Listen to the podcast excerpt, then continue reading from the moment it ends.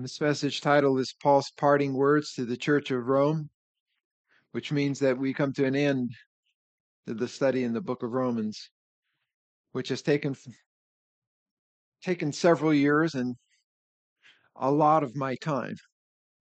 And uh, it's a great book, right? It really is. So um, I hope you have profited from the study. If you ever have free time on your hands and you haven't uh, been around from the beginning, you can go back. All the messages are online and you can see what you've missed. So I begin with a warning, Paul's warning about false teachers. Paul has not addressed false teachers anywhere in the book of Romans up to Romans 16 17. Although he mentions them many times in other epistles, particularly in his epistle, first and second epistle to Timothy, to Titus, to Colossians. But here he writes in verse 17 Now I urge you, brethren, note those who cause divisions and offenses contrary to the doctrine which you have learned, and avoid them.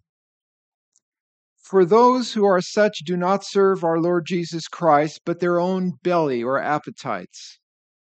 And by smooth words and flattering speech deceive the hearts of the simple. The identity of the false teachers mentioned here is unknown. In, in Galatians, we knew from Paul's writing that it was the Judaizers. But here the group is not named. And actually, they may not have yet appeared in Rome, trying to infiltrate the Church of Rome. So this could be more of a general warning because Paul knew that they were active elsewhere in the churches and they were a real threat against the church. They have always been and always will be a threat against the church. Jesus spoke frequently against false teachers and false prophets. And in his counsel to the elders of the church of Ephesus, Paul used the label grievous wolves who would not spare the flock. And they would come from within the church, and that's the greater threat and outside the church. So here's the scripture concerning that warning that Paul gave to the Ephesians. I'm sure if we have that. Yeah, he says, For I know this, that after my departure shall come grievous wolves entering into um, or among you, not separating, or it's not separating, not not sparing the flock, and actually they will separate the flock. They choose to divide. But the word that Paul begins with here when he says, I urge, that's a very strong word. He says, I implore you, I beg you, I beg you to take note of false teachers. And that's an interesting word. The word note there is, and you'll, you'll, you'll immediately understand the meaning of this word. It's the Greek word skopeo, and it means to take aim or to mark, to take aim at or to mark. So think of a scope on a rifle that zeroes in on a target. Think of a microscope or a telescope that can bring things that are a distance up near. So Paul is warning the Roman Christians and he's telling them to put false teachers in their sights. Put your scope on them, is what he's saying. Do not be unaware of them. Be vigilant, even if they're way out there in the distance. Examine and scrutinize them carefully as though eh, their teachings are under a microscope because they are dangerous. You know, I'll just say this to you as a, as a, as a way of caution. Never in any situation underestimate the ability of your opponent. Was well aware of the ability of these false teachers and the damage that they can do. So he says, keep them in view. Never, never turn your eyes away from them. They're always a threat. So, what do they do? What are the actions of false teachers? Well, first we should remember the words of the Lord Jesus. He says in Matthew 7:15, "Beware of what? False prophets, false teachers, false prophets, who come to you in sheep's clothing, but inwardly he says they are ravenous wolves. You, you will know them, their actions, you will know their who they are. You'll be able to put your finger on them and identify them by their fruits, by their actions. And I got a little picture up here. Now, this little picture here, that is not the family pet. Right? That is definitely not the family pet. That's a grievous wolf who would tear you apart in an instant. And that's what this doctrine does. So, what are the fruits of those that Paul is, is putting his sights on and telling the church to put their sights on? He says, Note those who cause divisions and offenses, contrary to the doctrine which you learned. So, false teachers are by nature divisive. And he says they, they cause division. And that, that word could be translated insurrection in the church. And insurrection is a rising up against. It could be a rising up against the, the leadership of the church. But in this instance, I think it has to do with rising up against in the form of bringing false teaching into the church. They rise up against the truth. And false teachers work to cause division in a, in a church by attracting some people to their teaching, which denies some or all of the fundamental doctrines of the Christian faith. Now, uh, you've probably heard of the, the fundamentals of the faith that were articulated early on in the 20th century when German rationalism and liberalism began to creep into the seminaries and corrupt doctrine. The fundamentals of the faith that were laid down at this time were number one, the inerrancy of the scriptures.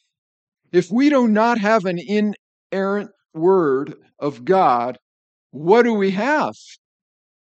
Right? We're all left to our own opinions. We have an inerrant word of God. So the early fundamentalists defended the doctrine of the inerrancy of the scripture. Every word is true. Secondly, the second fundamental of the faith was the deity of Jesus Christ. He was fully God. The fullness of the Godhead dwelt in him bodily. That came under attack. Thirdly, the virgin birth of Jesus Christ. Fourth, his substitutionary atonement on the cross what we call a vicarious atonement, which means that he died in place of others. He died because of the sin of others. He bore the penalty of their sins in his flesh on the cross. So we have the inerrancy of Scripture, the deity of Christ, the virgin birth, his substitutionary atonement. And the fifth was his physical resurrection from the dead, coupled with his bodily return. Jesus says, As you have seen me go, right, bodily, so shall I uh, return unto you. And I think we can add to that the personality and the divinity of the Holy Spirit. Now, under the broad umbrella Christian, we have many different denominations, and you're familiar with them. Conservative Baptists, conservative Lutherans, conservative Presbyterians, Methodists, evangelical Bible churches like ours, we will differ on some non essential doctrines, but we all agree on the fundamentals of the faith. Those vital doctrines that I just mentioned to you. There's no disagreement there. The Apostle Paul was a fundamentalist in that regard. And I am a fundamentalist too. I know that has a bad, you know, label among some people, but it simply means that we adhere to the fundamentals of the faith. Those doctrines which are non negotiable. So I want to say this to you. This was a, my thought that came to my mind as I was thinking about this. Hold the truth firmly and your opinions lightly and have discernment to distinguish between the two. Could we agree on that? What the Bible clearly articulates, we're going to stand for. But we all have some different opinions on things. We're to hold them lightly, but never compromise the truth. And we must we must have the wisdom that comes from God's word to distinguish between what is our opinion and what the word of God actually teaches. So they're divisive by nature. They they work to cause division in a track to, uh, uh, in a church by attracting people to their teaching. And then Paul says, note those who cause divisions and offenses. Offenses.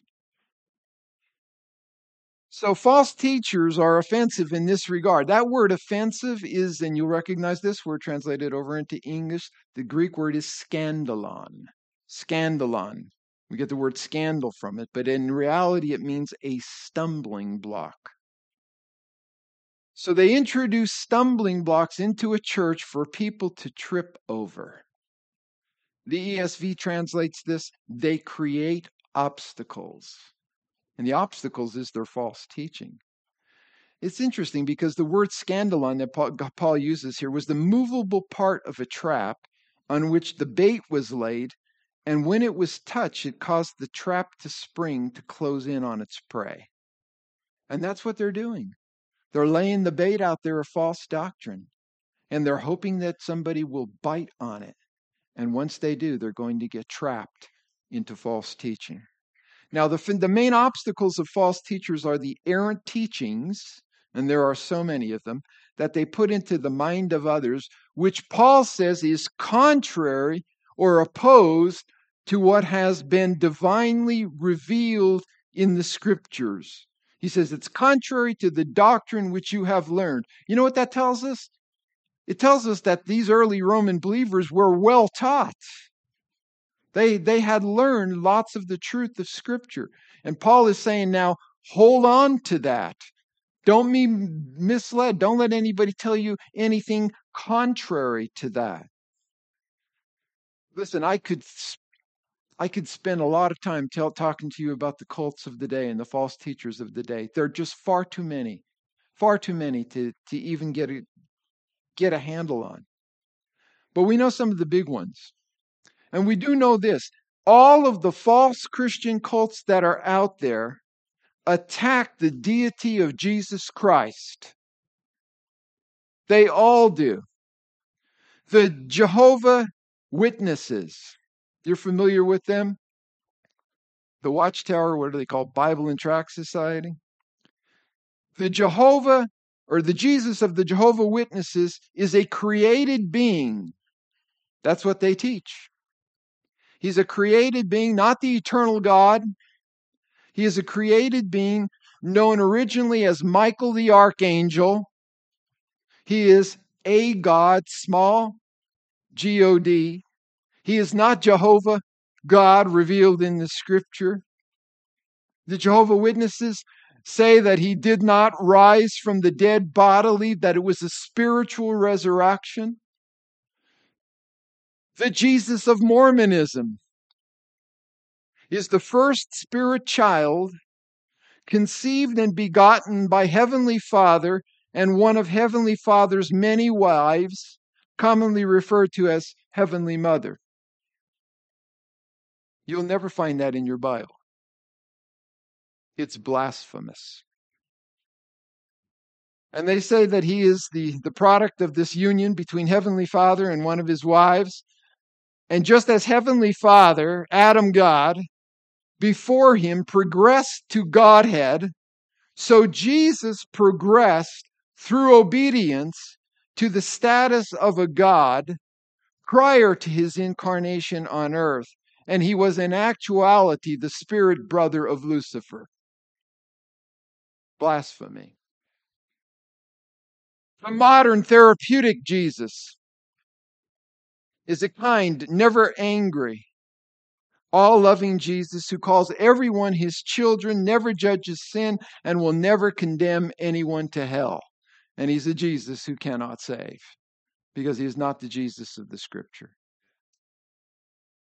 The church of the Lord Jesus Christ, the true church, is to uphold the true doctrines of scriptures just as pillars uphold the building. We see that in 1 Timothy 3:15. Paul says, "If I am delayed, I write, I write, so that you may know how you ought to conduct yourself in the house of God, which is the church of the living God, the pillar and the ground of truth." In the Net Bible, that's the New English translation, it translates it this way In case I, am delayed, to let you know, I want to let you know how people ought to conduct themselves in the household of God because it is the church of the living God, the support and the bulwark. And that word means defense or wall of the truth. The church, the local church, local churches like this that stand for the word of God are uh, the defense of the truth. We're the wall to keep the errors of the false teachers out. So, sound teaching erects a wall of defense around the church, literally. The elders and deacons and every member of the church must never let that wall begin to erode.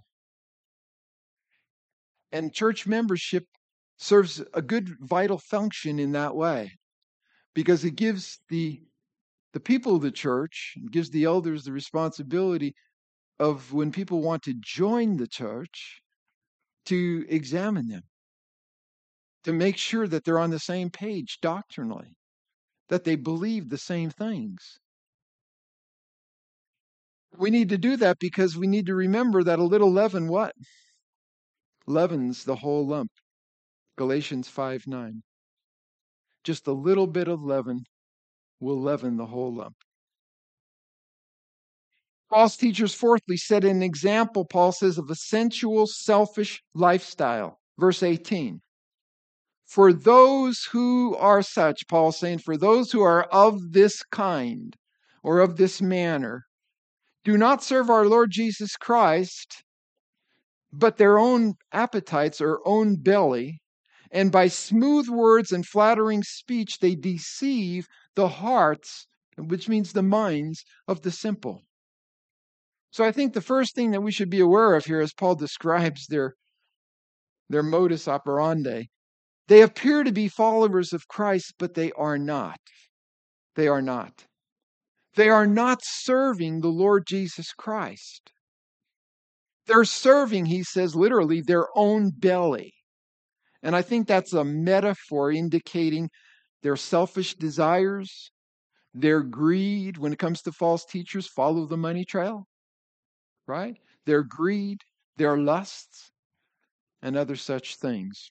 Revelation 2:12 says to the angel of the church in Pergamos write these things says he who has the sharp two-edged sword I know your works where you dwell where Satan's throne is and you hold fast to my name, and you do not deny my faith, even in the days in which Antipas was my faithful martyr who was killed among you, where Satan dwells. But then he says in verse 14, there's a big shift here. But I have a few things against you, because you have there those who hold the doctrine of Balaam, who taught Balak to put a stumbling block before the children of Israel to eat these things sacrifice to my idols, and to commit sexual immorality, following their own lusts. And the church there in Pergamos tolerated that, in spite of the good things that they had done and held to. Jude 17, which is really a treaty against false teachers. But you, beloved, remember the words which were spoken before by the apostles of our Lord Jesus Christ how they told you that there would be mockers in the last times. That's to be the last days. The last days began with the beginning of the church age. Who would walk according to their what? Their ungodly lusts, their, their appetites, their selfish appetites. These are sensual persons who what? Cause divisions. Same thing Paul was saying. Who cause divisions, not having the Spirit. In reality, they have another spirit. You know, Galatians chapter 5, verse 20, which speaks about the fruits of the Spirit. It says, The works of the flesh are evident, right? Which are what? Adultery, fornication, uncleanness, lewdness, idolatry, sorcery, contentions, jealousies, outbursts of wrath, selfish ambitions, dissensions, heresies. Those are the works of the flesh.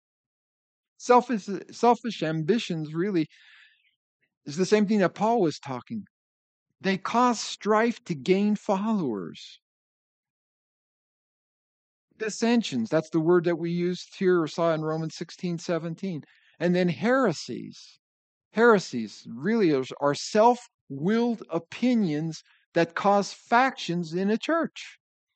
That's what a heretic is a person who elevates their opinions to the level of truth and causes factions or divisions within a church. And in this instance in Romans 6:17, it's about false doctrine, false teaching. But look look what more he says about them. They deceive the naive by smooth words in flattery speech. By smooth words and flattering speech, they deceive the hearts of the simple. Well, what are smooth words? Smooth words are, are words that don't appear to be offensive at all. They're very pleasing to the ear. They may say them with the right tone of voice. They're slick talkers. They're smooth talkers, is what Paul is saying. Flattery Flattering words. This is an interesting word. It's the word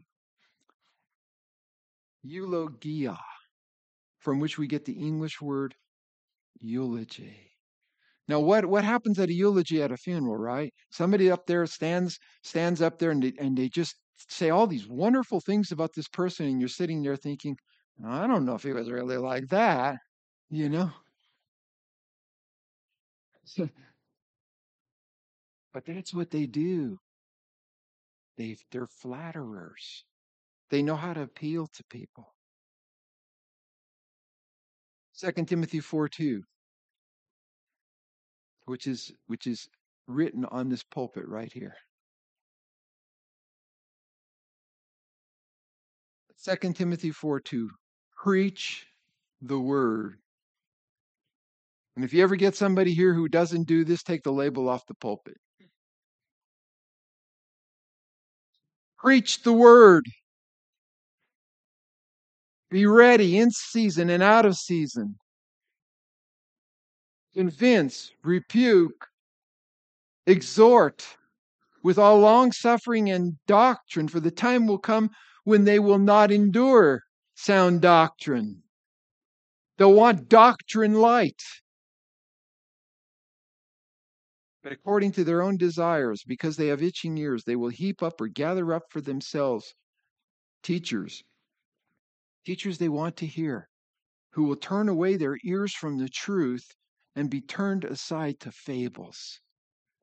Itching ears is a figure of speech that refers to people's desires, felt needs, or wants. Yeah, listen, you don't give a person what they want, you give a person what they need. Paul is telling Timothy there, they will tell their audience what they believe they want to hear. They'll cater to their desires. That's how you gain a following. Satan is a great advertiser, isn't he not? He is a great showman. He is a great salesman. He is a great manipulator. And he is the greatest deceiver of all. He was a liar from the beginning and the father of lies, and the truth is not in him. So, what's the Christian's response here? Paul says, Romans 16, 17.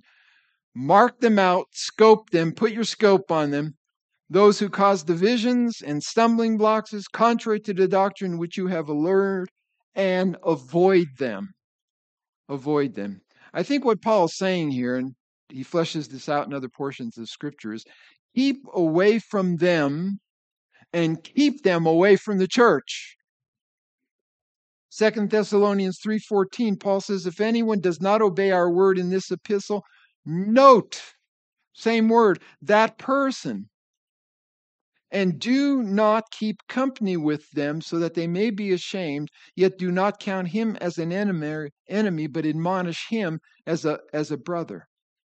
So you deal with the christian in disobedience as as a sinning brother or sister in christ that's what paul is saying there but you deal with false teachers by exposing them refuting them warning about them, and counting them as diabolical deceivers because that's what they are. So the church of the Lord Jesus Christ must always have a zero tolerance policy when it comes to false teaching. You can never let the nose of the camel into the tent because before you know it, the camel will be in the tent. And that's what's happening out there in many churches. Polycarp. I don't know if you ever heard of Polycarp. He was a church leader in the first century. He once had a uh, a chance encounter with a notable notable heretic named Marcion, face to face. Marcion and his followers denied the deity of Jesus Christ. They denied that Jesus had a human body. They, they taught a form of docetism, which, which, which said that he only appeared to have a body. Well, then what, what do you do? You destroy the, the bodily uh, resurrection of Jesus Christ and the sufferings in his body for, for our sins. They believed the Old Testament God was harsh and mean and cruel and angry, and he, he was totally distinct from the, the God revealed in the New Testament. So they rejected the Old Testament in its entirety, the Marcionites. But this man, Marcion, he gained a lot of influence in the early church. And you know how he did it? He was very wealthy. And he gave money to the church to gain influence. Well, Marcion met Polycarp. And Marcion said to Polycarp, Acknowledge us. To which Polycarp replied, I acknowledge the firstborn son of Satan. I mean, they took a stand for the truth because they knew what was at stake. Paul then commends the church of Rome in verse 19 For your obedience has become known to all. Therefore, I'm glad on your behalf, but I want you to be wise in what is good and simple concerning evil. This was a good church. This was a church that had a testimony of obeying the truth doctrinally. We call that orthodoxy, right? Orthodoxy. But also morally. Orthopraxis is what the term that theologians use is. Right doctrine and right practice. So, what good is it if you know the Word of God, but you don't live by it, right? Now, granted, it's difficult to it's difficult to put the, the teachings of Scripture into practice in our life, but that's what we are commanded to do. The exact same thing. Exact thing. So Paul knew they had a good testimony, but I'll tell you what, Satan knew they had a good testimony as well. Satan isn't concerned with Christians who have a poor testimony. He isn't concerned with churches that are already liberal, denying the essential doctrines of the faith. He doesn't have to bother with them. He can leave them to their own desires. But he will always go after those who desire to live for God and for the truth. Those are the people with the target on their backs. That is the church with the target on its back. Satan desired, Jesus said, to sift who? Peter. To sift them like wheat. It's interesting, Paul says, that their joy brought him joy. Their obedience brought him joy. And I believe that they personally experienced the joy of obedience in their own life, and it always works that way. Even though obeying, as I said, is not always easy. Psalm 119, verse 1 says, Blessed, the word is Esher, E S H E R, are the undefiled in the way who walk in the law of the Lord.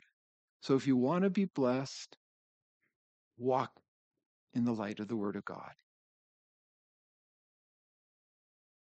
It's interesting that that word in Psalm 119.1, blessed, Esher, the origin of the word is from the verb ashar in the Hebrew.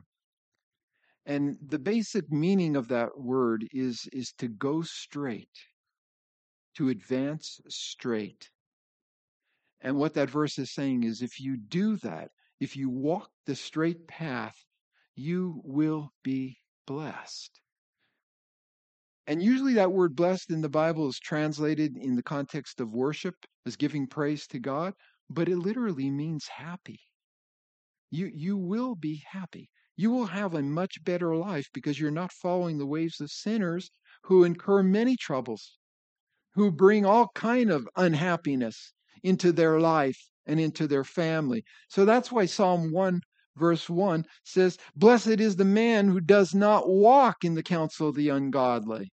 Happy is the man who does not walk in the counsel of ungodly, nor stands in the path of sinners, nor sits in the seat of the scornful, but his delight is in the law of the Lord, and in his law doth he meditate day and night. He will be like a tree, what? Planted by the rivers of water that brings forth its fruit in season. His leaf will not wither, and whatsoever he does will prosper.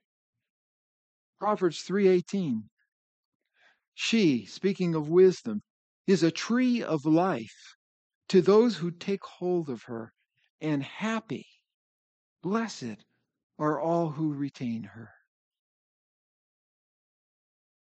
Paul says, Be wise about what is good, that's agathos, beneficial, and be simple. The word here, simple, akeraios, means unmixed. And I think a good translation of this is, is unskilled about what is evil. Paul said the same thing in 1 Corinthians 14 20 in different words. Brethren, do not be children in understanding. Be wise, right? Be mature in your understanding. However, in malice, that's evil. Be babes. Be babes. But in understanding, be mature. Vine says this word was used of wine unmingled with water, of unalloyed metal. Hence, it means without admixture of evil. Here, then, it would mean that his desire for them was that they might be untainted by the influences of evil teachers and the divisions and the stumbling blocks that they cause.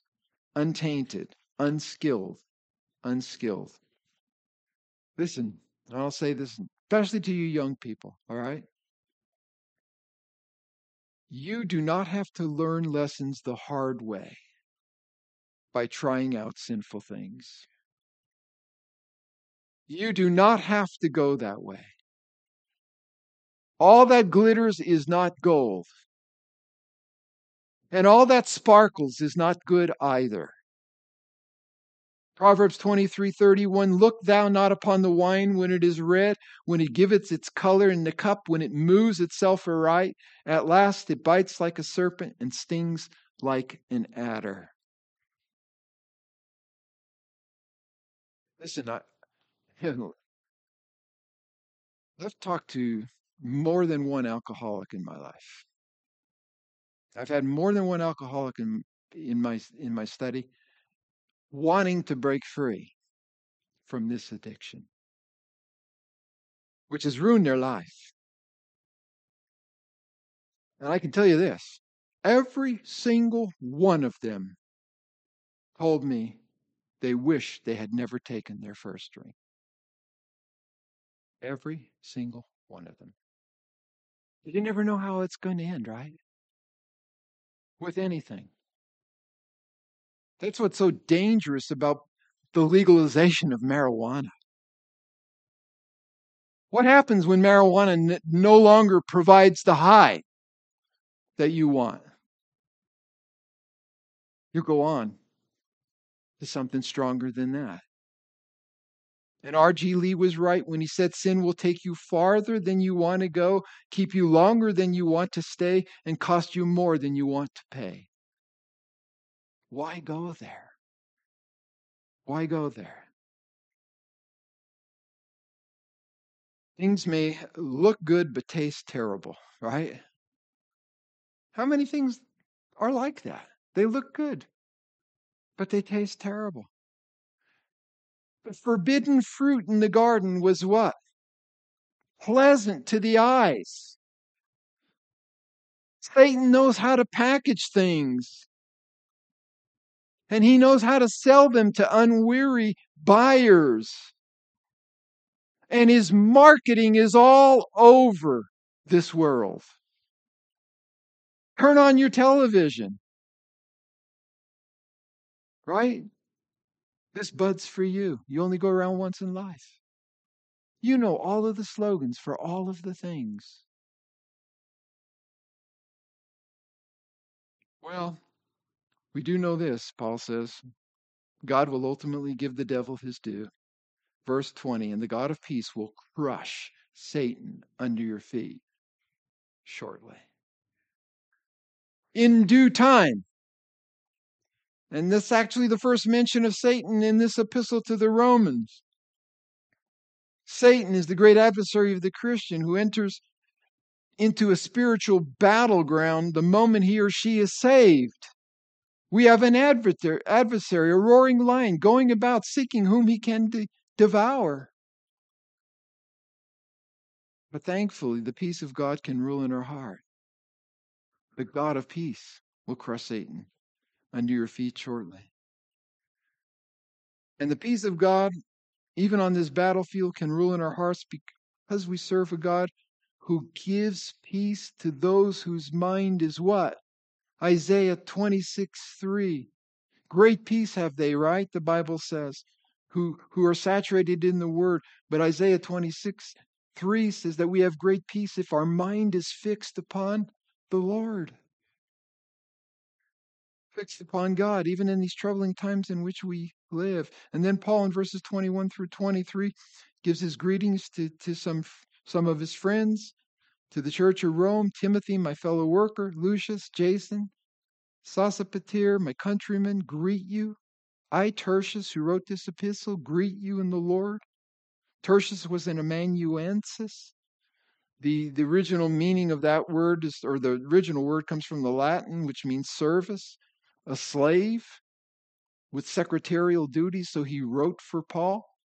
He was his amanuensis, his scribe, his personal scribe. And then he gives this benediction in verse 25 through 27.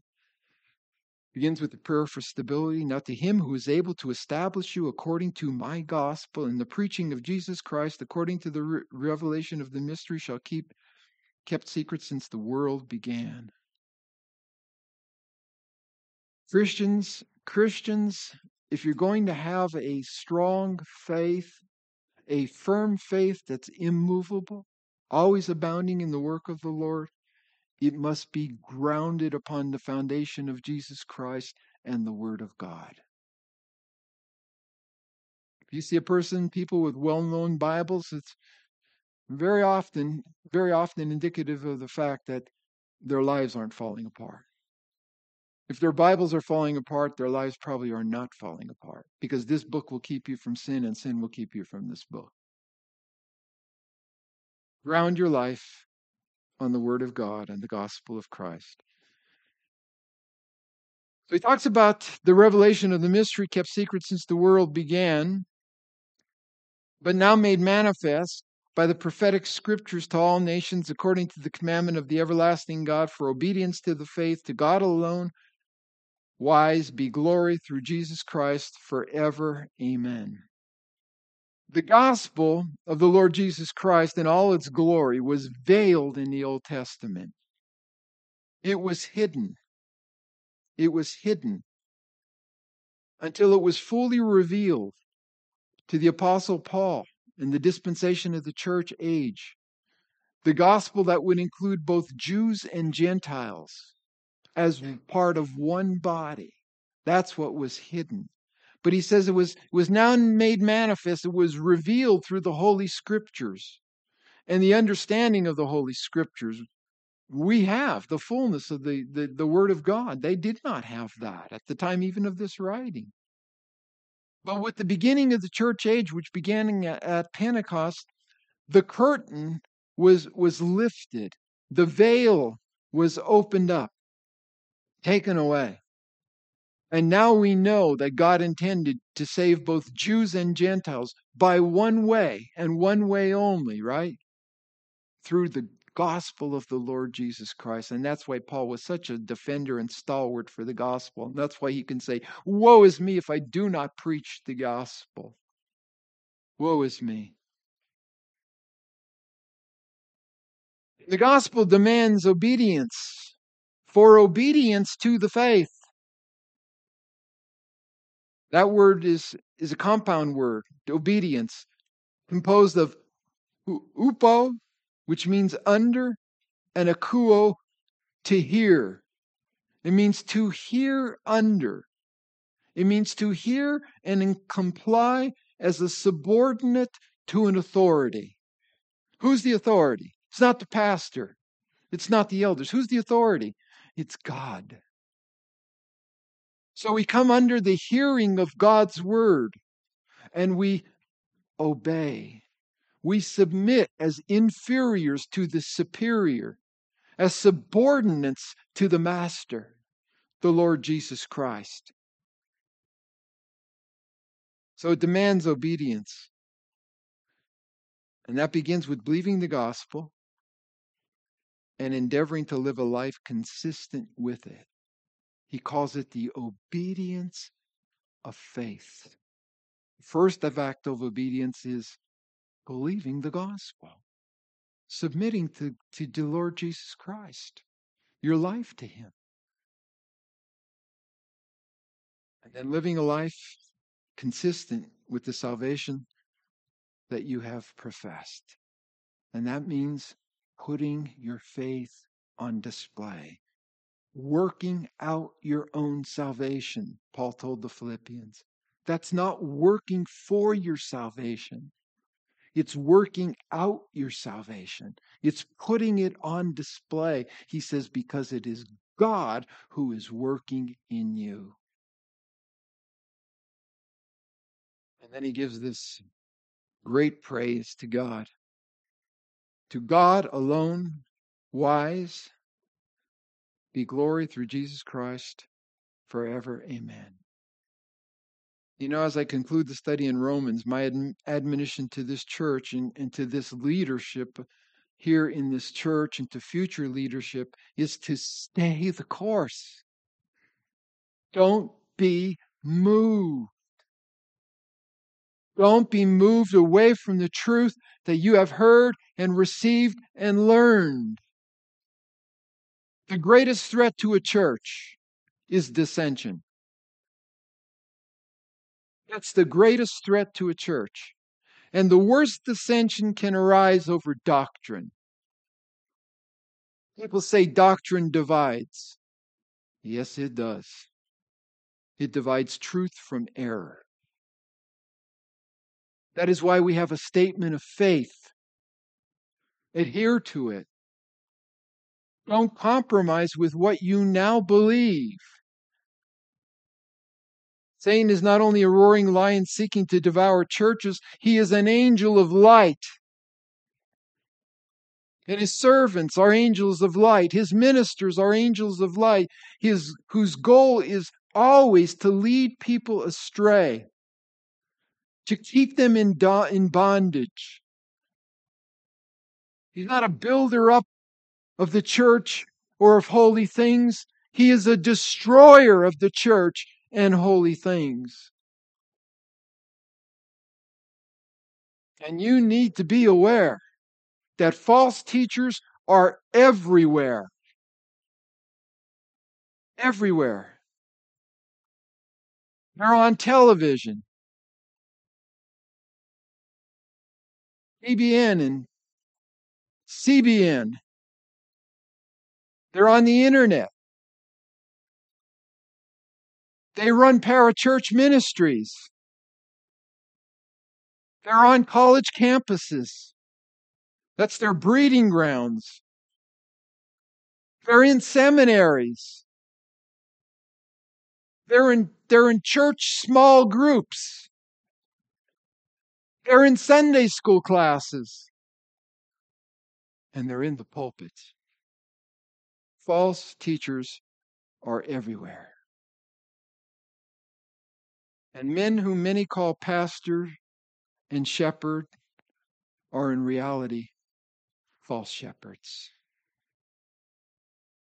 So be on guard. Note them, Paul says. Give them no place whatsoever. Look, we're in tough times in many ways, tougher than it's ever been, but not different.